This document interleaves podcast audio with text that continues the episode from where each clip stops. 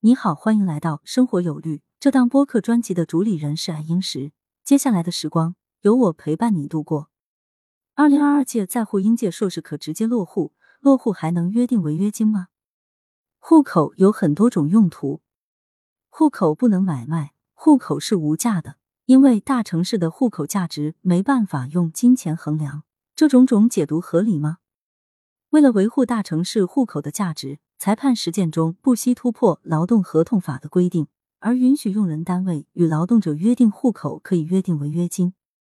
二零二二年，上海出台了很多关于落户的规定。上海落户政策对海外留学回国人员放宽之后不到一个月，六月二十八号又引发最新的规定，即关于二零二二年非上海生源应届普通高校毕业生进沪就业工作的通知，其中有很多重磅规定。第一个重磅。二零二二年，上海本地高校的应届硕士毕业生可以直接落户上海；其他世界一流大学建设高校应届硕士毕业生、世界一流学科建设高校建设学科应届硕士毕业生同样可以直接落户上海了。第二个重磅，继二零二一年试行的五大新城硕士研究生落户后，全面放宽了在沪双一流建设高校的应届本科毕业生。在五个新城南北地区重点转型地区用人单位工作的应届本科生直接落户，在评分方面依然是以标准分七十二分，如果不满足直接落户的应届生，依然是以七十二分值来评判。其中也有一项政策的放宽，就是用人单位打分七分，比去年多了二分，这二分也会释放更多满足条件的毕业生落户上海。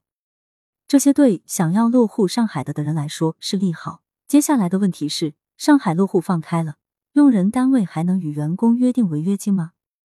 一，从法律维度来说，约定违约金不符合法律规定。户口毕竟属于社会管理事项，不是用人单位的恩赐，也不是特殊福利待遇，不符合约定金的条件。二，从管理维度来说，约定违约金貌似有那么点道理。虽然户口属于社会管理事项，但与用人单位也有几点联系，具体有。用人单位工作人员要为员工解释户口事宜费口舌，用人单位工作人员要为员工落户办理手续费纸张，费时间费精力。用人单位可能与落户便利有关，即便是现在应届硕士直接落户不用打分了，但如果没有一家用人单位接受其就业，估计也难落户。如果不是直接落户的，仍需要打分落户的，用人单位的名气性质也和打分有点关联。那么。关于户口与违约金的事儿，即便放开了落户管制，用人单位与劳动者约定落户违约金，被支持的概率还是很大的。前几年上海有这样的判例：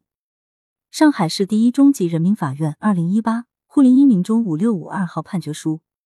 上诉人朱某在上诉人上海麦克森实业有限公司为其办理了上海户籍后，并未遵守其所作出的承诺，而于二零一七年九月提出辞职。朱某的该行为属于典型的不遵守承诺、不诚信行为，违反了当今社会所倡导的且人人应当遵循的诚信原则。一对该公司因基于信任造成损害，同时不可避免的对该公司其他员工乃至社会产生不良影响。尽管朱某某承诺的五年服务期因违反法律规定被确认无效，但因朱某某的不诚信行为给该公司造成损害，朱一林属于过错方，应当承担赔偿责任。鉴于朱某某的行为给该公司所造成的损害后果难以以具体数字来衡量，因此本案以朱某某本人在承诺书中自己确定的标准来酌定作为其承担赔偿责任的尺度，具有一定合理性。本院酌定朱某某赔偿上海麦克森实业有限公司四万元。